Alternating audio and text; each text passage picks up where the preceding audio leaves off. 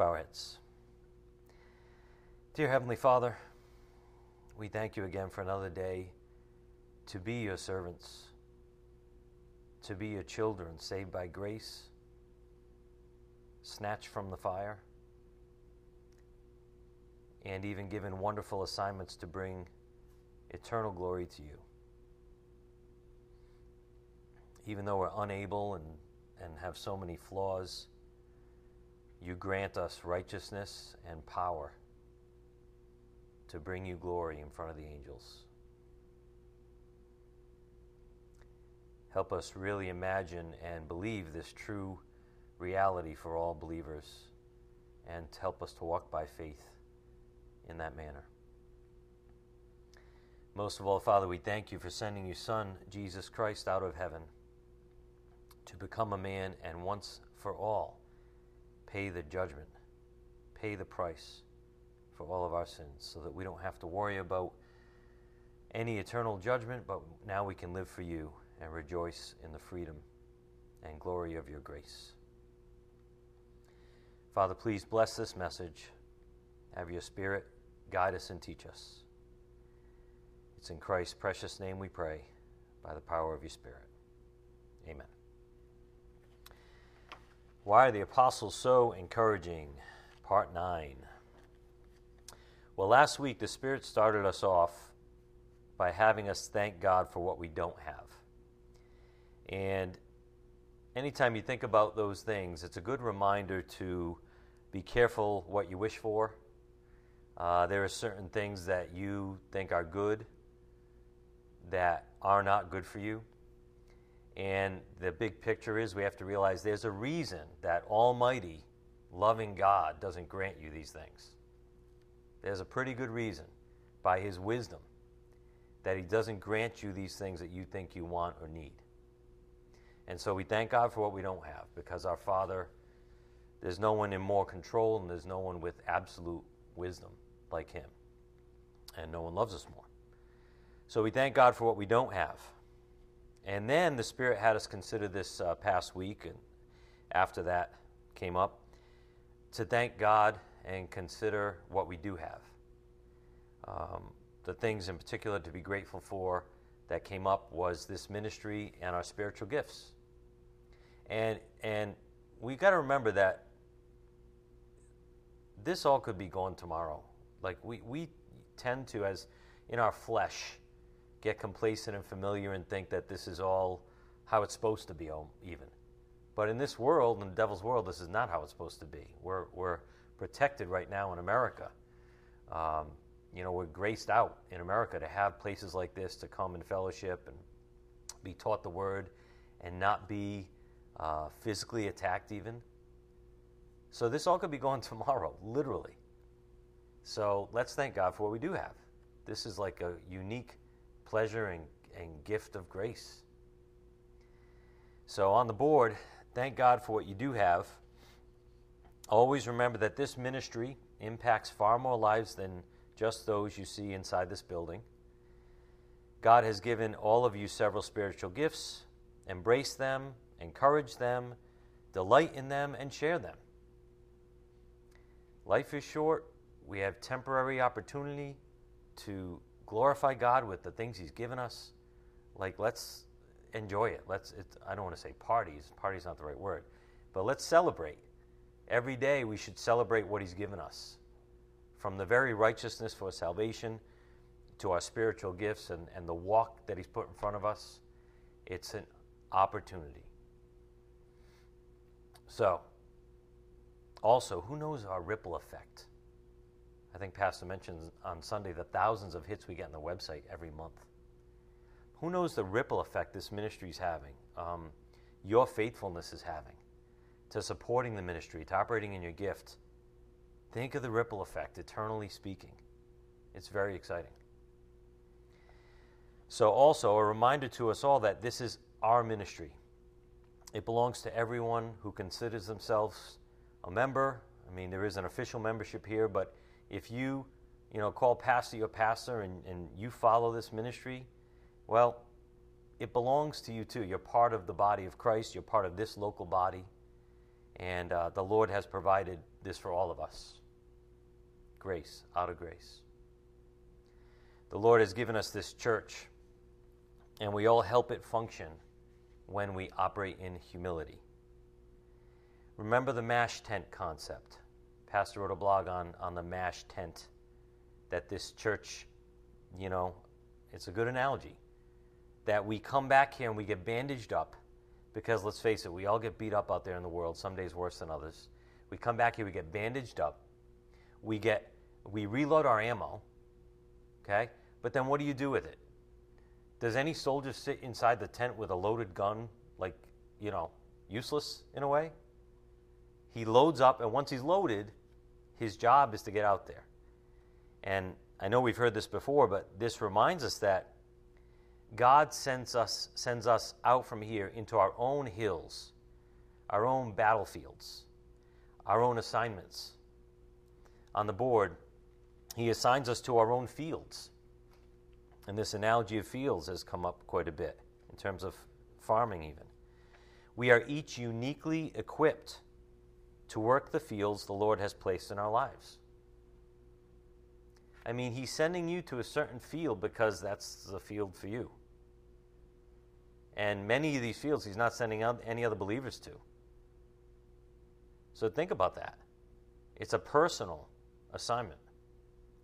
Uh, it could be where you live, it could be all these things where you live, what company you work with, uh, what family you need to take care of, what neighbors you have, etc., etc., etc. I mean, if we're out there 23 hours a day and here one hour a day, there's a lot of fields we touch that we come across, we interact with, right? And if, if we view, and back to perspective, if we view these fields as personally assigned by God, this is where He wants me, this is where He wants me, this is where He wants me. So that's a whole different thing. That these fields you've been equipped for and you've been assigned to. So don't take it, you know, lightly. All of your work out in the fields that you've been assigned to also reflects on this church or ripples from this church, spiritually speaking. It's part of living in the calling for this body of believers. Right here in this local assembly, this body of believers is part of living in the calling for us as a body, as a unit in unity. And even though we go out there and do our own assignments and have our own fields, we come back here and regroup and help each other and, and uh, encourage one another. And we might even join up to go out into certain fields together, right? So there's a great unity even though we have our individual assignments. Never forget we're the body, and everything we do reflects on this church somehow. You know how word of mouth goes and gossip goes? Especially out in the world. You know how when people know you're a Christian, and you might not think they're talking about you, but they are, and they talk about everything you do and everything you say, and they're looking for you to mess up? Well, they also end up finding out what church you go to. They also end up, finding out what you believe, um, and ultimately, it all reflects on Christ, right? But let's not forget those things. Everything's a ripple effect and you have your personal assignment from God. So, again, on the board, thank God for what you do have. Always remember that this ministry impacts far more lives than just those you see in this building. God has given all of you several spiritual gifts. Embrace them, encourage them, delight in them, and share them. That's what they're for. So, in this way, we're also encouraged by the apostles who chose to operate in their spiritual gifts. Imagine if the apostles chose not to operate in the spiritual gifts, or some of them chose not to operate in the spiritual gifts. How differently might that have affected the church or the body? We don't know for sure, but aren't we grateful the apostles did operate in the spiritual gifts the way they did and the examples that we have? And uh, 11 out of, you know, 10 out of 11, whatever, um, most of them were martyred for their faith, and in heaven, the Lord's going to reward them wonderfully. And all this, this example that they gave us, because they operated in their spiritual gifts, we should be very encouraged by that. Because again, what were they? Regular, normal people, fishermen. And we still tend to put them on a pedestal in our, in our souls, don't we? A little bit. Listen, if, you, if you're saying, I can't do what the apostles did, then you're basically putting them on a pedestal. Because all they have is faith. Right? They lived by faith, they walked by faith. Now, God may or may not allow you to do miracles. That's a different story. But the point is, they did wonderful things for God, spreading the gospel. So, for, for you to say you can't do it, really it's arrogant and putting these fishermen on a pedestal. Not that we shouldn't respect them, they're wonderful faith. But hopefully, you get the point. So, we got to be careful. Be encouraged by these people because that very example shows that, that regular people like you and I can do it too. On Sunday, one of the things we learned about the parables is that the sower is often left nondescript. The sower in the parables is often left nondescript. In other words, the parables don't describe what the sower needs to be like. We don't see a description. We don't see a, you know, a list, a description. It just says the sower went out to sow, for example. The description was in the soils, in the parable of the soils, not in the sower. So, as we've been hearing about the apostles, it doesn't really matter who and what the sower of the seed is. Isn't that great? It can be a regular fisherman, it can be a regular whoever you are. Anyone can sow as long as they have a humble heart before the Lord. Again, the example of the apostles. And once a person is trained to sow the good seed of the gospel, the crop depends upon the soil.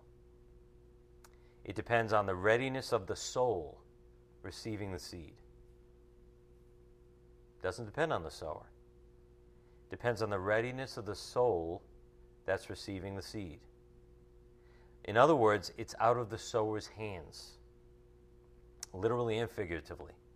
If you're throwing seed, you know, where you think God wants you to throw seed, once, uh, once it's out of your hands, it's out of your hands. What are you going to do? God might let you water it, but you can't cause any growth. So it's out of the sower's hands. The results belong to God alone. So once again, anybody can sow as long as they're prepared with the gospel and humble. Anybody can do it. So you, regardless of your abilities or your handicaps, your pros or your cons, what you think you're good at and what you think you're horrible at, n- none of them matter. You can be a good sower for the Lord by faith, by grace. So, therefore, glory be to God. One of the key lessons in studying out the apostles is not necessarily that God will always use unexceptional men, but rather that he can and does use any kind of person, regardless of their natural abilities. Regardless of their natural abilities. Since God owns the balances and scales, as well as the weights that tip them, the only thing that has any positive effect on his scale is his own righteousness. So, what do we do? We ask for more righteousness. We seek his kingdom and his righteousness and let him add all things to us in Matthew 6. Right? Let him, by grace, add more to our scales uh, based on his righteousness alone. So that's why, if we're wise, we would all seek his righteousness more and more and deny our own righteousness. Fruit bearing must be righteous to be good. Because there is unrighteous fruit bearing out there. Fruit bearing must be righteous to be good. And He's the only one, the only source of true righteousness that can give us that. That can give us good fruit, even. On Sunday, we synthesized a few things about the will of God for our lives. So go to uh, 1 Timothy 2, verse 4.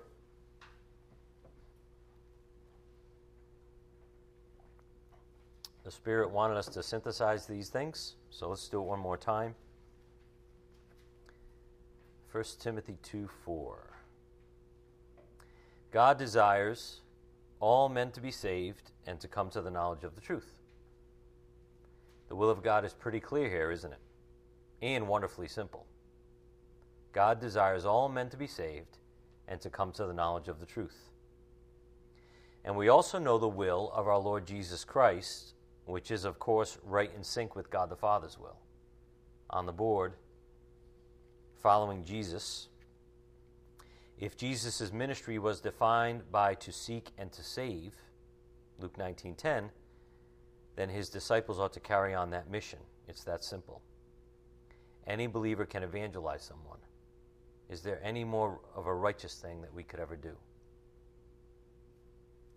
So let's synthesize these things on the board.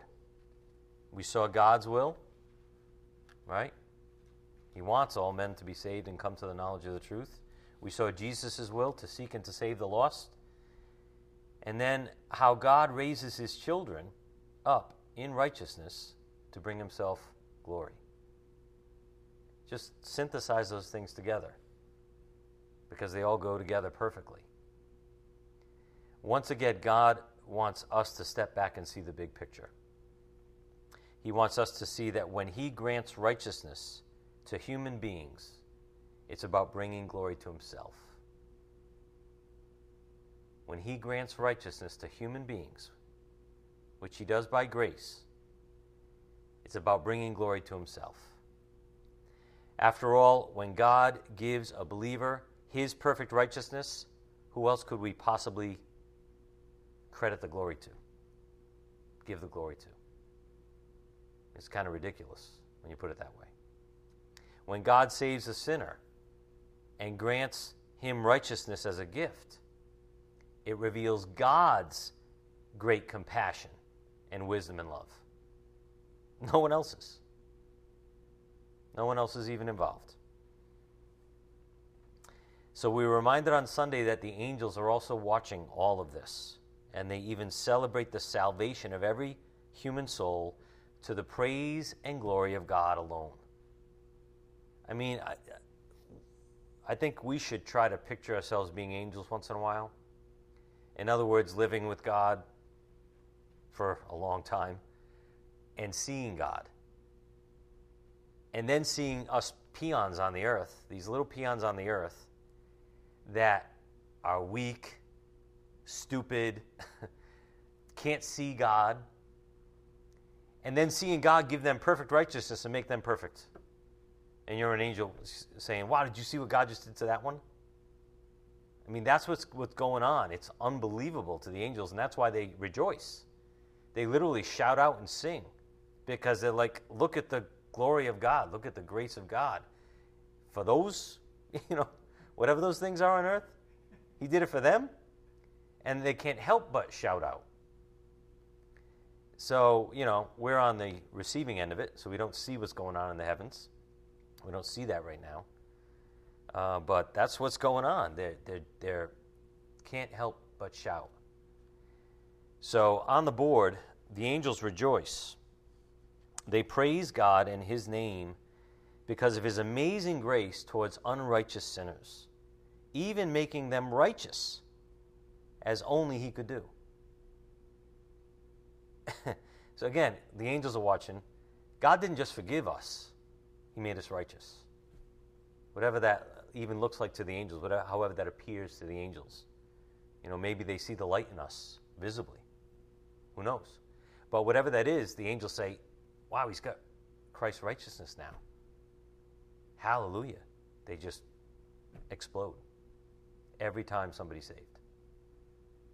And who else could get the glory? Go to Luke 15, verse 8. Luke 15, 8. So, because the angels see and acknowledge the miraculous work of God, who saves people so rebellious and wretched and undeserving, then God gets all the glory. And that's seen in their singing and rejoicing in the heavens.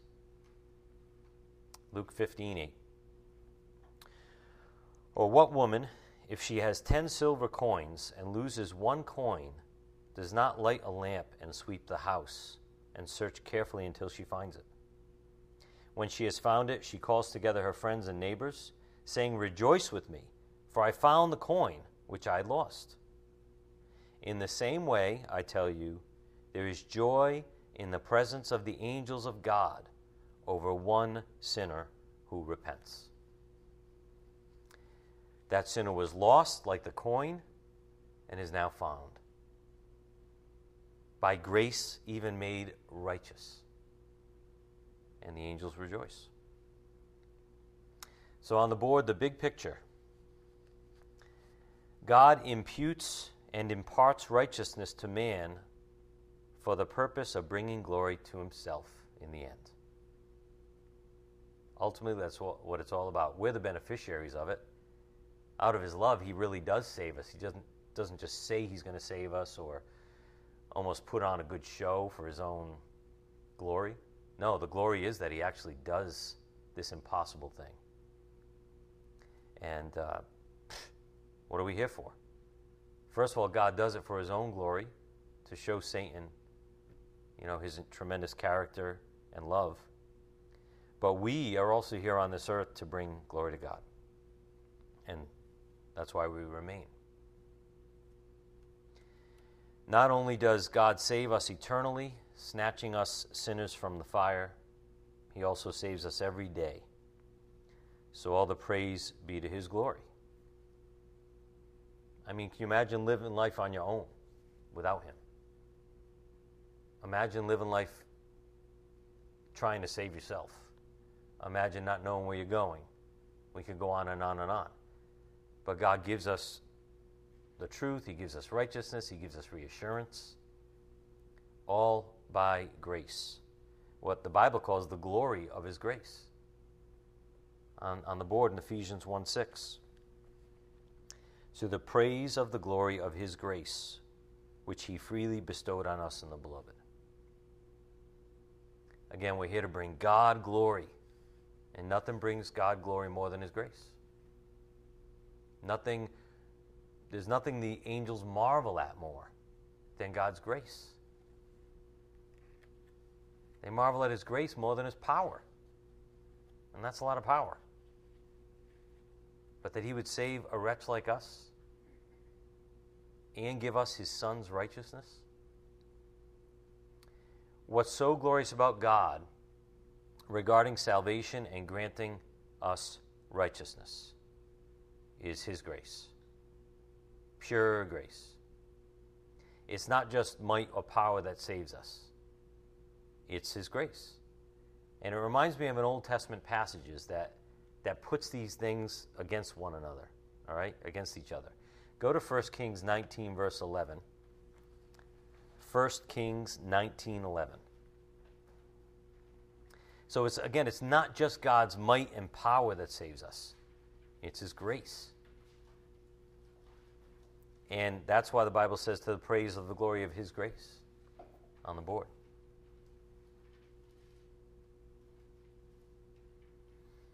1 Kings 19:11. So he, and this is God uh, talking to Elijah, he said, Go forth and stand on the mountain before the Lord. And behold, the Lord was passing by. Okay, what does he look like? Well, a great and strong wind was rending the mountains and breaking in pieces the rocks before the Lord. But the Lord was not in the wind. And after the wind, an earthquake but the Lord was not in the earthquake. And after the earthquake, a fire, but the Lord was not in the fire. And after the fire, a sound of a gentle blowing. When Elijah heard it, he wrapped his face in his mantle and went out and stood at the entrance of the cave. All these exhibits of God's power, and the Lord was not in those mighty, powerful things. What was he in? The gentle blowing of the Spirit. Grace. All we creatures can do is give praise to the glory of His grace. And that's the angels rejoicing. They're overwhelmed by what they see. As David said, the Lord's gentleness makes us great. The Lord's gentleness makes us great. We could dwell on that. You could dwell on that all night. You could sit in your little rocking chair with a cup of tea, no technology on, and for two hours sit there and dwell on, uh, dwell on how God's gentleness makes you great. And He would show you more and more things. I, I think it'd probably be endless. It's crazy. Anyway, all the glory can only go to God when we consider He's the source of everything good in our lives. And that includes the righteousness needed for eternal salvation. On the board, God saves and is glorified. God's righteousness is profoundly and indelibly impressed upon his creatures through salvation. Whether we're being saved, imputed righteousness is credited to our account, or we're evangelizing others, in other words, we're living in his righteousness, and he gives us more righteousness, either way, God's glorified by his own righteousness. The power of righteousness is exemplified through salvation. The power of righteousness is exemplified through salvation. And again, how do we receive this power of righteousness? By grace. We also heard on Sunday the simple truths can be the most profound. I mean, if anything, that's a, that's a description of God. That's a description of God's Word because only only He can give us these simple truths that can, um, you know, not stump you, but overwhelm you and almost confound you because they're so profound, yet they're so simple. So we need to be on guard not to dismiss the simple truths in our souls as though we already fully understand them, because we don't. Not even close.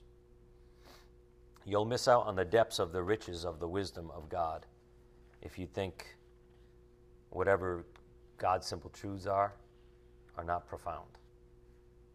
You'll miss out. So here again we see the depths of God's wisdom in Romans 1 16 through 17 on the board. And it, it's like a diamond. There's so much packed into this small, magnificent beauty, like this scripture. Romans 1 16 through 17. For I am not ashamed of the gospel, for it is the power of God for salvation to everyone who believes, to the Jew first and also to the Greek. For in it, the gospel, the righteousness of God is revealed from faith to faith. As it is written, but the righteous man shall live by faith.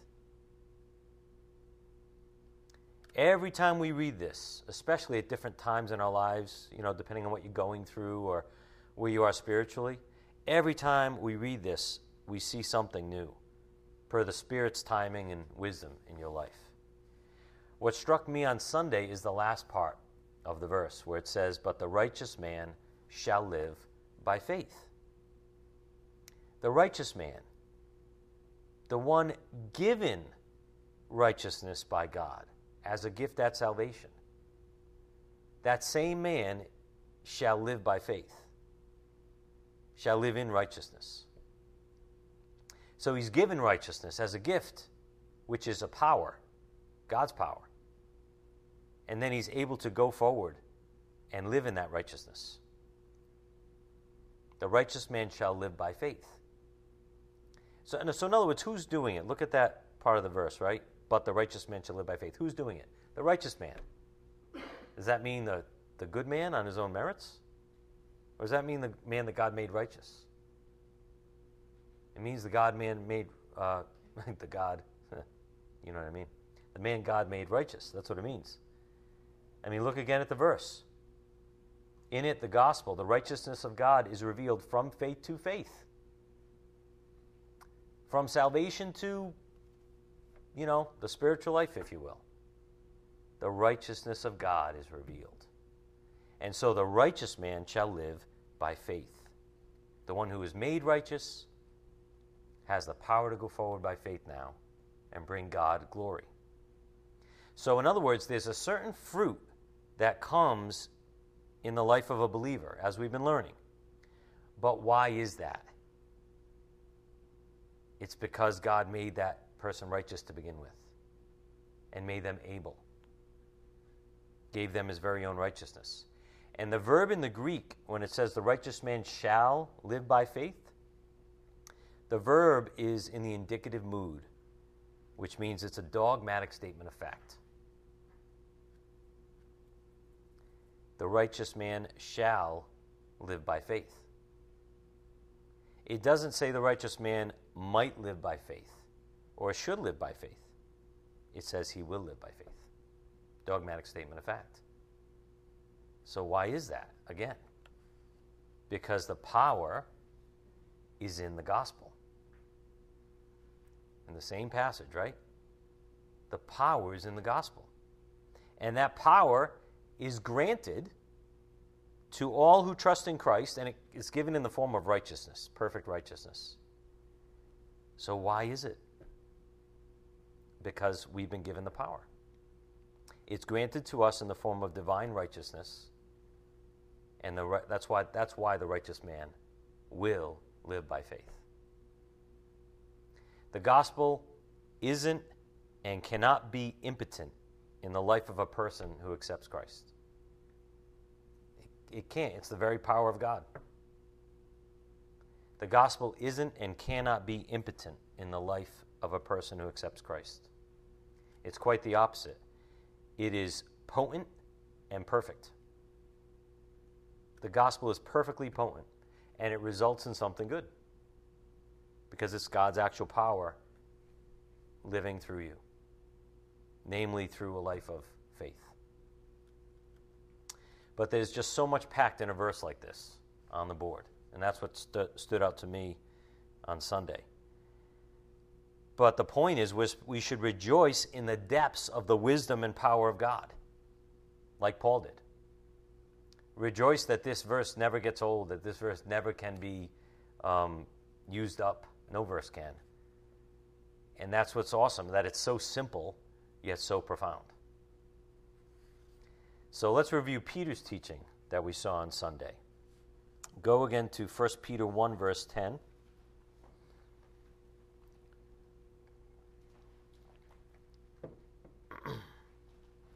And this apostle, Peter, he grew in God's wisdom and righteousness for years because he wrote this years after his three years of training with the Lord himself, remember.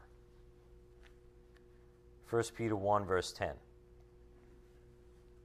As to this salvation, the prophets who prophesied of the grace that would come to you made careful searches and inquiries seeking to know what person or time the Spirit of Christ within them was indicating as he predicted the sufferings of Christ and the glories to follow.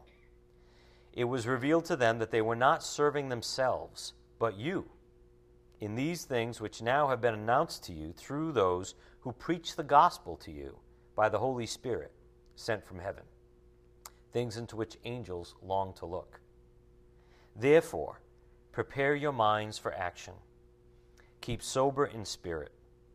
Fix your hope completely on the grace to be brought to you at the revelation of Jesus Christ. As obedient children, do not be conformed to the former lusts which were yours in your ignorance. But like the Holy One who called you, be holy yourselves also in all your behavior. There's imparted righteousness to us. Because it's written, verse 16, you shall be holy, for I am holy. There's that word again, shall. You shall be holy, for I am holy. And that could refer to both imputed righteousness and imparted righteousness after salvation. If you address as your Father, as Father, the one who impartially judges according to each one's work, conduct yourselves in fear during the time of your stay on earth, knowing that you are not redeemed with perishable things like silver or gold from your futile way of life inherited from your forefathers, but with precious blood, as of a lamb unblemished and spotless, the blood of Christ. If that passage doesn't humble you before God, I don't know what will. And the things of God are difficult to fully fathom. as Pastor said on Sunday, they can just make you speechless. The grace of God can't be fully grasped no matter how simple or straightforward a passage like this is. It's almost like the simpler it is, the, the more hard, difficult it is to grasp. Because it's almost too good and it's too simple and it's too pure for us to, to, to, to grab. And that's what makes the Word of God so interesting. It truly is alive and powerful, even though it never changes. So on the board, we saw the magnificent gospel. For something so simple as the gospel, there's just so much to say, too much actually, in a single lifetime. Maybe this is why God has chosen to allow the great theatron called life to drag on as long as it has. Who knows? Throughout human history, God is displaying His glory despite Satan's attempts at lies and deception. Maybe God lets it drag on and drag on and drag on to, for what us seems like a long time. But imagine the amount of glory accumulating for God through the thousands and thousands of years and the billions and billions of people. Imagine the amount of glory accumulating for God. All is a sentence against Satan and the fallen angels, all to his righteousness on the scales. How can a person get familiar with such goodness, with such supernatural righteousness and love? Pastor proposed this on Sunday, and it's something uh, to personally consider regarding the magnificence of the gospel on the board. Pastor said this on Sunday about the gospel. I suppose in some ways, to the degree we aren't overwhelmed by it, to that degree we're arrogant. And I totally agree. To that degree, we lose sight of His grace and mercy towards us, even if it's for moments. Right? And as we grow, as we grow up in Christ, we lose sight of the gospel less and less in our uh, daily activities. We live in the gospel more and more, but never to a point of perfection. So that to the degree that we aren't overwhelmed by it, we're really being arrogant at that moment if you think about it. Even the Apostle Paul was overwhelmed by the magnificence of the gospel. Go again to Romans 11:33. Romans 11:33. And remember this was a brilliant man saying this. The apostle Paul even he realized his intelligence was nothing compared to God as he said, you know, in his own letters, you know, I, I, if anyone has a right to boast, it's me. But wow, I consider it all dung. Dung. I don't mind dropping it all, leaving it all behind. I don't need or want any of it because it's not worthy to even be compared. So when you see someone like that, that let's let's say has everything, for lack of a better phrase, is willing to give it up and drop it like that, how's that for an encouraging an example? of the apostles. Romans 11:33. Oh, the depth of the riches, both of the wisdom and knowledge of God. How unsearchable are his judgments and unfathomable his ways. For who has known the mind of the Lord, or who became his counselor? Or who was first given to him that it might be paid back to him again? For from him and through him and to him are all things. To him be the glory forever. Amen. That's what it's all about. To him be the glory forever. Amen. It's like I'm speechless, I'm done, I don't know what else to say. To him be the glory forever. Amen. And think about verse 36. The Spirit is telling us all things are from God, through God, and to God. All things for his glory. All things are from his glory and to his glory. And we're bystanders that have the chance to be involved, that have a chance to receive his perfect righteousness and therefore his power, and then to bring glory to God with it. It's like it's like us giving our power to flies or gnats. Saying, "Here, go do something with this." Like why, you know, why does he even think about us, right? Why does he even consider us? But he does. And as overwhelming as it is, that should also be as motivating as it can be. So, from beginning to middle to end, it's all about Him and, and for Him. It's all from Him and to Him. It's crazy. And when you try to grab that, the only possible conclusion, therefore, is to praise Him and give Him all the glory. And that's all Paul is left with. He says at the end of verse 36 To Him be the glory forever. Amen. It's like he's out of words. To him be the glory forever. Amen. And God wants us to use these overwhelming truths as motivation to serve him, just like Paul did. To be a faithful disciple that knows he has nothing that's his own. That was Paul. To know that you're here for one simple reason to bring glory to God with your life. And of course, living in the Lord's will is the simple, pure way to bring God glory. What's the Lord's will? What do we synthesize on Sunday and today? Go to Matthew 9:37. Here's the reminder we received on Sunday. You want to bring God glory? Well, it's pretty simple. It's pretty simple. He, he wants you to go work your own fields. Um, he's put you in certain fields. Guess what? God's so smart, He put you in fields that you could handle.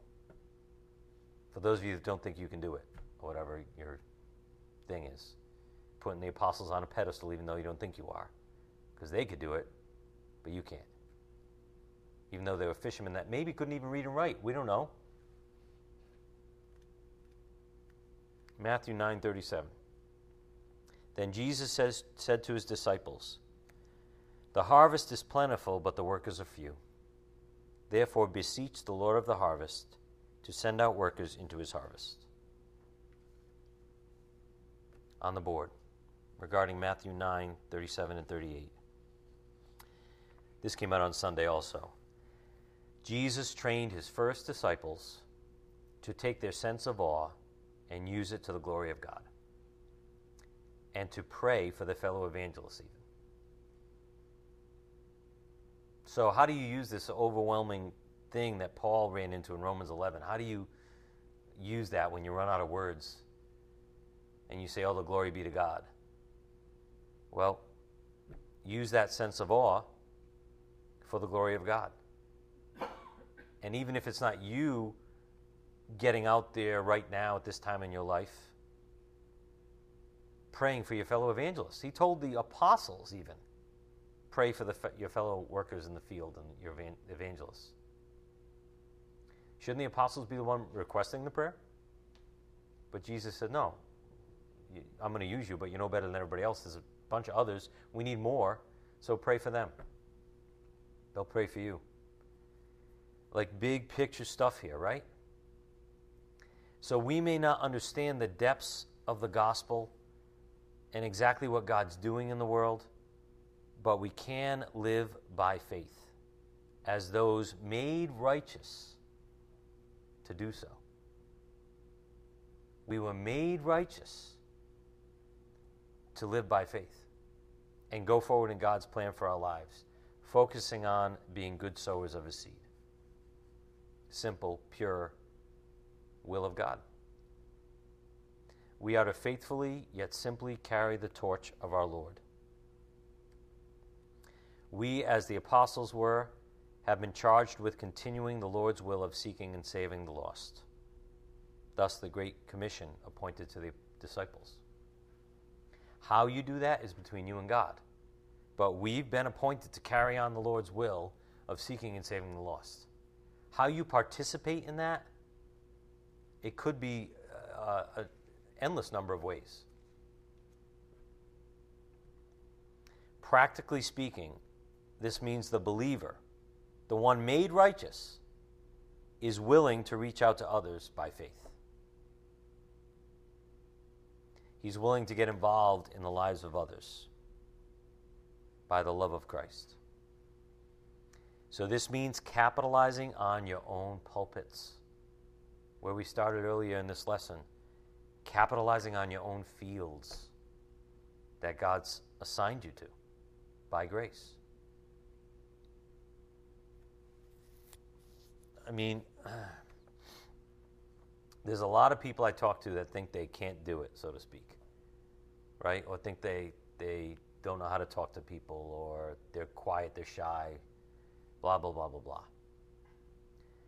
But you've been put in certain places in your life where there's people that are in your life that you are made to, designed to talk to. And it could be in different ways, like it could be with very few words.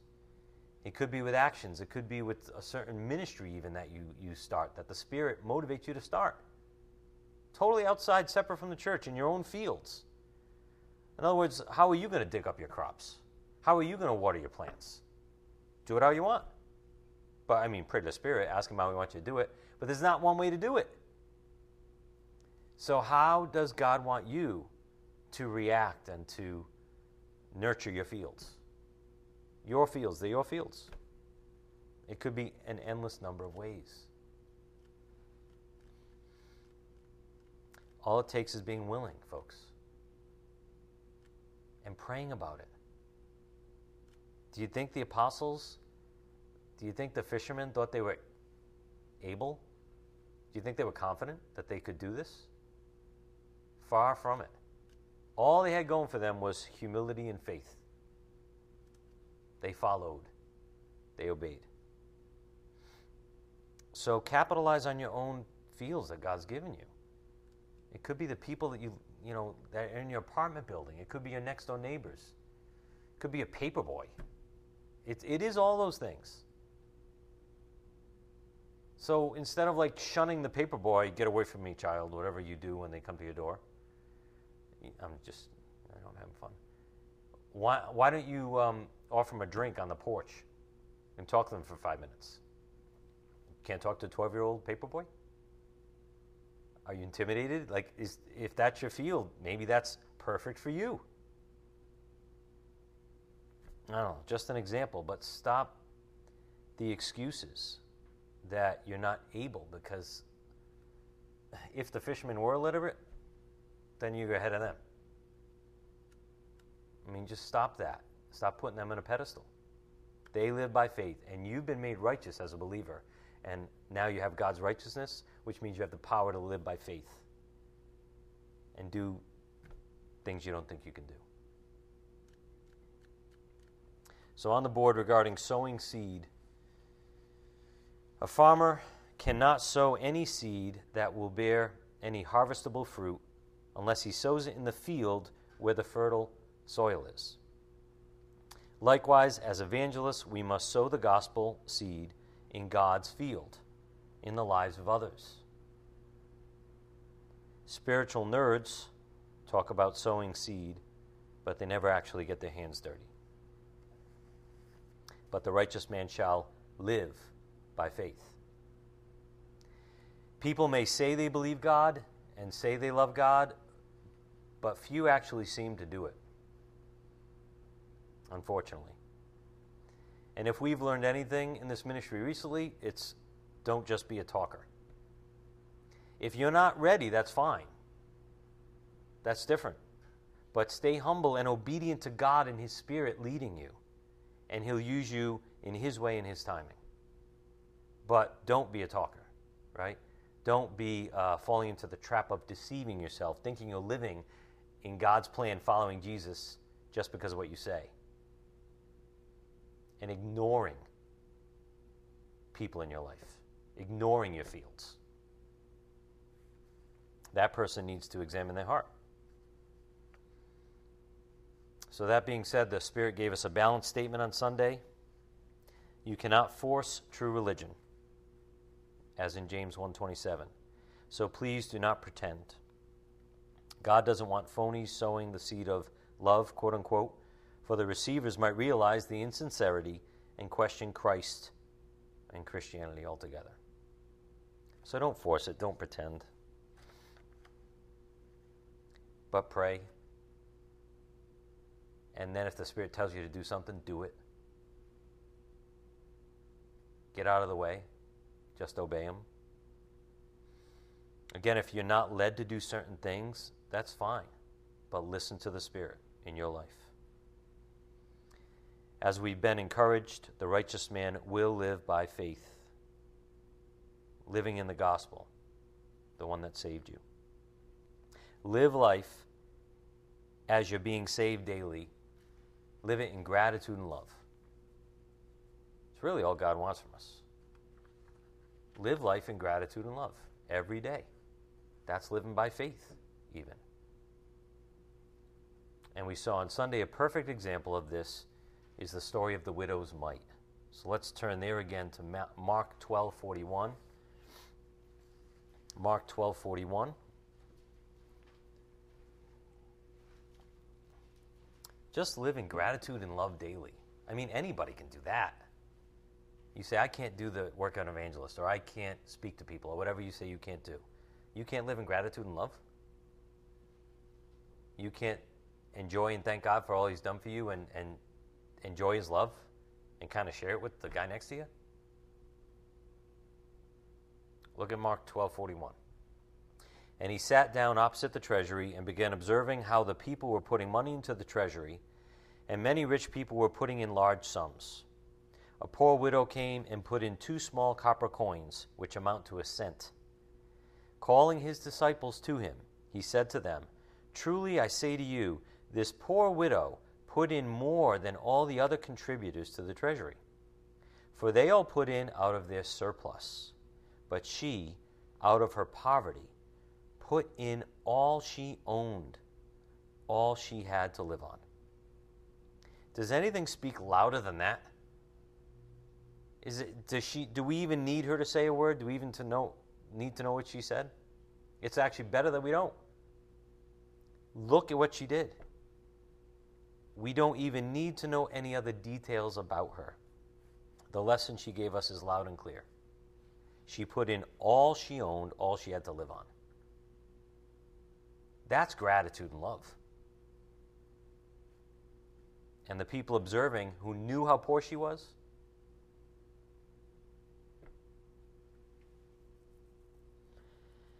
we saw Ralph Waldo Emerson says, Your actions speak so loudly, I cannot hear what you're saying. And that can go both ways. Your actions speak so loudly, I cannot hear what you're saying. In honor of our Lord, and his example as someone who lived the gospel. Let's walk by faith and live in the righteousness he's given us, not just say it. That brings glory to God. Our deeds, that brings glory to God. Jesus was walking, or Jesus was the walking gospel.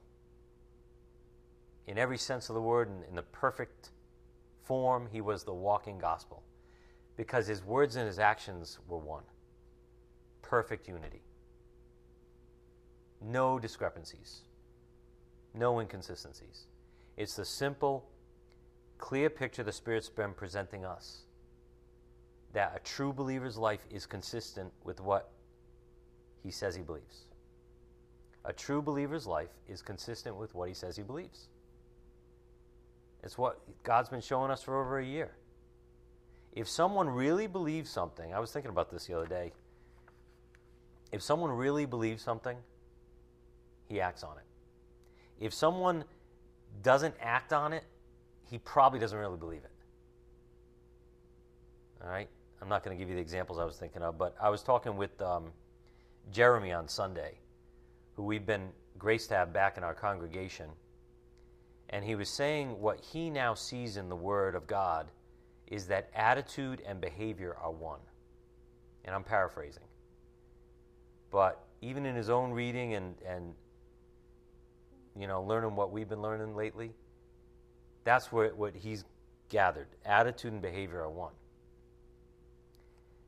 And it really lines up with what we started with the righteous shall live by faith. The righteous, righteous shall live by faith. Romans 1:17. Attitude towards Christ and our behavior in Christ are one for the believer. There's no inconsistencies. They're consistent. Because Jesus' sheep not only hear his voice, but follow him in John 10 27. It's like many Greek uh, scholars, they define repentance as a change of mind that results in a change of life. It's like one thing. If you really change your mind, there's a change in your life. Because guess what? There's no change in your life, you didn't change your mind. Stop fooling yourself, stop fooling, playing with people.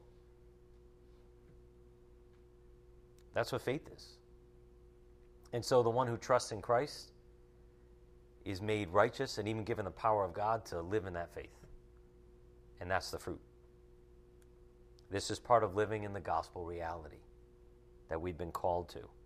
Again, on the board, attitude towards Christ and our behavior in Christ are one for the believer. There is consistency because Jesus' sheep not only hear his voice, but follow him. John 10 27.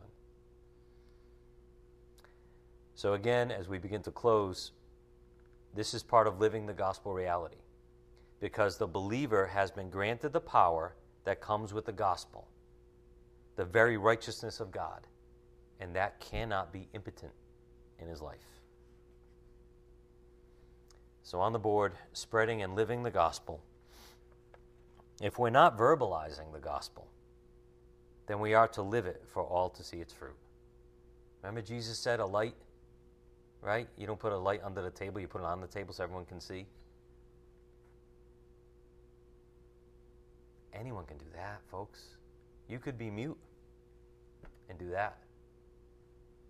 And people will talk about your light. Say, why is he like that? Why is she like that? And they know, you know how gossip works again. It'll come back to Christ. Oh, they believe in Christ. Oh, they never say anything, but look at that. Hmm. So if we're not verbalizing the gospel, then we're to live it for all to see its fruit. Our perfect example of this is Jesus. Since every believer's life is different, every ministry is too. And think of what God has put together here in this church. Even in our own church, He's given us a body uniquely equipped, and yet He's given each of us unique gifts and fields. And in a way, God needs you. He doesn't really need anybody, but take it for this analogy. He needs you because only you can fulfill the wonderful calling He's given to you. I can't tag along and follow you when you're disobeying your calling and work your fields. I can't. I got my own fields that God's told me to do, told me to work. And vice versa. You can't come work mine if I'm disobedient or irresponsible or selfish or blah, blah, blah, right? You can't come work my fields.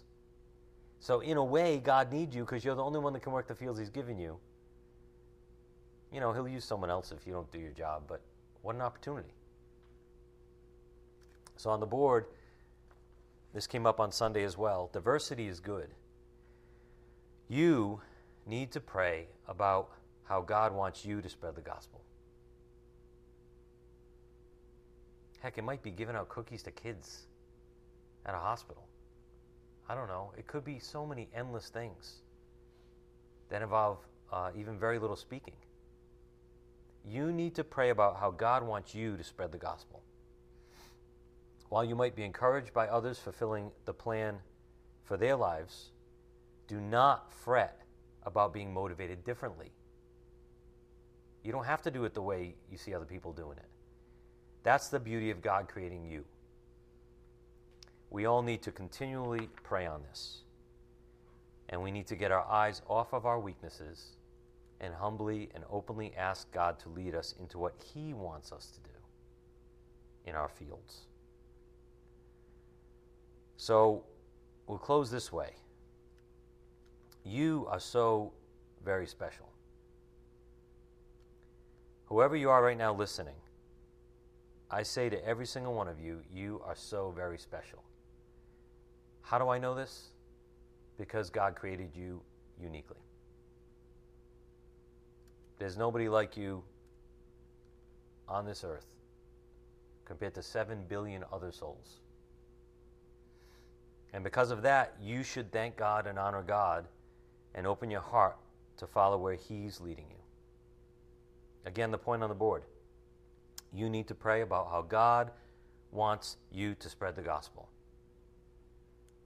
While you might be encouraged by others fulfilling the plan for their lives, do not fret about being motivated differently. That's the beauty of God creating you. And remember, as we close, your life is not about you, it's about Him. You're here for the glory of God. So the more we get away from thinking we need to build certain things for ourselves, build our life up, you know, construct it a certain way, the more we drop that idea that that's what we're here for, then the freer we'll be and the more glory we'll bring to God. Your life is not about you, it's about Him. And so as you go in your fields, as you go to work, you know, you might work a long day, you go in your fields, you have to deal with your neighbors, you have to deal with certain people. Well, maybe look at it from a different perspective and say, Whoa, I'm not actually here for me, I'm actually here for Him. And then, therefore, you look at all your fields differently. And I think that's what the Spirit's telling us tonight. So go home and pray on that and uh, rejoice in your uniqueness and the uniqueness of your fields that He's assigned you to. Let's close in prayer. Father, we thank you so much. Your word is awesome. Your spirit is faithful. And we thank you for merging the two to teach us tonight, to give us what we needed to hear tonight, your message for us tonight. It's all about you and your message and your plan. And we do everything we do to your glory, Father. We thank you for the righteousness you've given us. We thank you for the power of the gospel that comes with that. And we ask that you help us just walk by faith. Just like Abraham did, just like the apostles did, just help us walk by faith, Father, trusting you and listening to you, listening to the convictions you put upon our conscience. And help us rejoice in our uniqueness and in the fields you've assigned us to. We thank you for the opportunity to serve you while we have a chance. And we ask that you help us bring out these words to a lost and dying world that needs it so desperately. We ask these things in Christ's precious name by the power of your Spirit, we pray. Amen.